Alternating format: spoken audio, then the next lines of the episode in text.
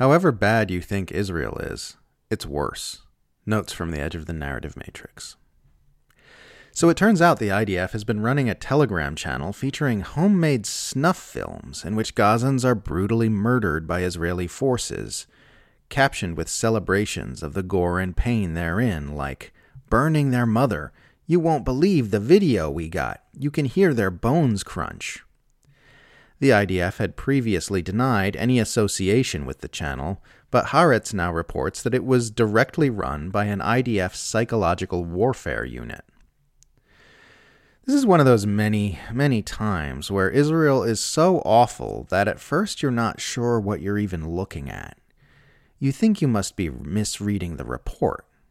Then you read it again and go, oh wow, that's so much worse than I would have guessed. However bad you think Israel is, you can always be sure that information will come out later that proves it's even worse. Tucker Carlson has been spotted in Moscow, generating speculation that he's there to interview President Vladimir Putin, and the liberal commentariat are losing their minds about it. There is no valid basis for Westerners to object to Putin being interviewed by a Western pundit, there's no moral basis because Israeli officials have had unfettered access to wildly sympathetic Western press throughout four months of administering an active genocide. There's no basis on the grounds that it hurts U.S. information interests, because that would be admitting that U.S. information interests depend on hiding information from the public about matters as basic as what a foreign leader thinks about his own actions and essentially acknowledging that the Western media are supposed to function as propaganda services for U.S. military and intelligence agencies. Every possible objection is also a confession about what the U.S. empire and its media actually are. Americans. Healthcare, please. U.S. government.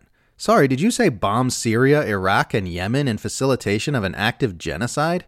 Americans. No, healthcare. U.S. government. All right, you drive a hard bargain, but let's go bomb Syria, Iraq, and Yemen in facilitation of an active genocide.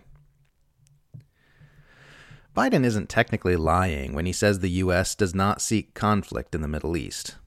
The U.S. seeks domination in the Middle East and would prefer to receive that domination willingly from submissive subjects. Only when Middle Easterners refuse to submit is there conflict. The U.S. has never done anything good for the Middle East. All it's brought to the region is a bunch of murderous military operations and the non-stop murderous military operation that is the State of Israel. Setting up a bunch of military bases in countries on the other side of the planet and then going to war with anyone who tries to kick them out is pretty much the exact opposite of how a sane and moral military would be used. U.S. foreign policy is essentially one big long war against disobedience. Bombing, regime changing, starving, and destabilizing any population anywhere on Earth who dares to insist on its own self sovereignty instead of letting itself be absorbed into the folds of the global empire. They call different parts of it the Israel Hamas war, the Iraq war, the war on terror, but really it's all the same war the war on disobedience one long operation to brutalize the global population into obedience and submission, year after year, decade after decade. When it comes to Israel, the main difference between liberals and conservatives is that conservatives support Israel because they like it when Muslims get murdered, while liberals support Israel because mumble mumble something something anti Semitism, Israel has a right to defend itself, but we have serious concerns about the humanitarian. Hey, look over there, it's Trump! If the Gaza genocide had happened pre internet, it would have been a fringe issue hardly anyone knew about. The Western press would have been able to get away with exponentially more cover ups of Israeli crimes. Western politicians would have been able to get away with way more lies about what's really happening. Israeli officials would have been far less careful about their statements of genocidal intent in their own media, and the IDF would have been vastly more blatant and obvious about its extermination campaign. It's only because normal people are getting eyes into what's really happening that this issue is subject to worldwide outcry and condemnation that has placed the empire on the back foot.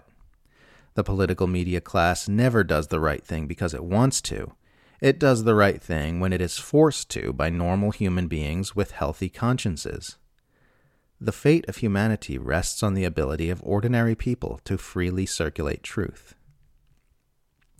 We got a podcast coming out soon. Stay tuned.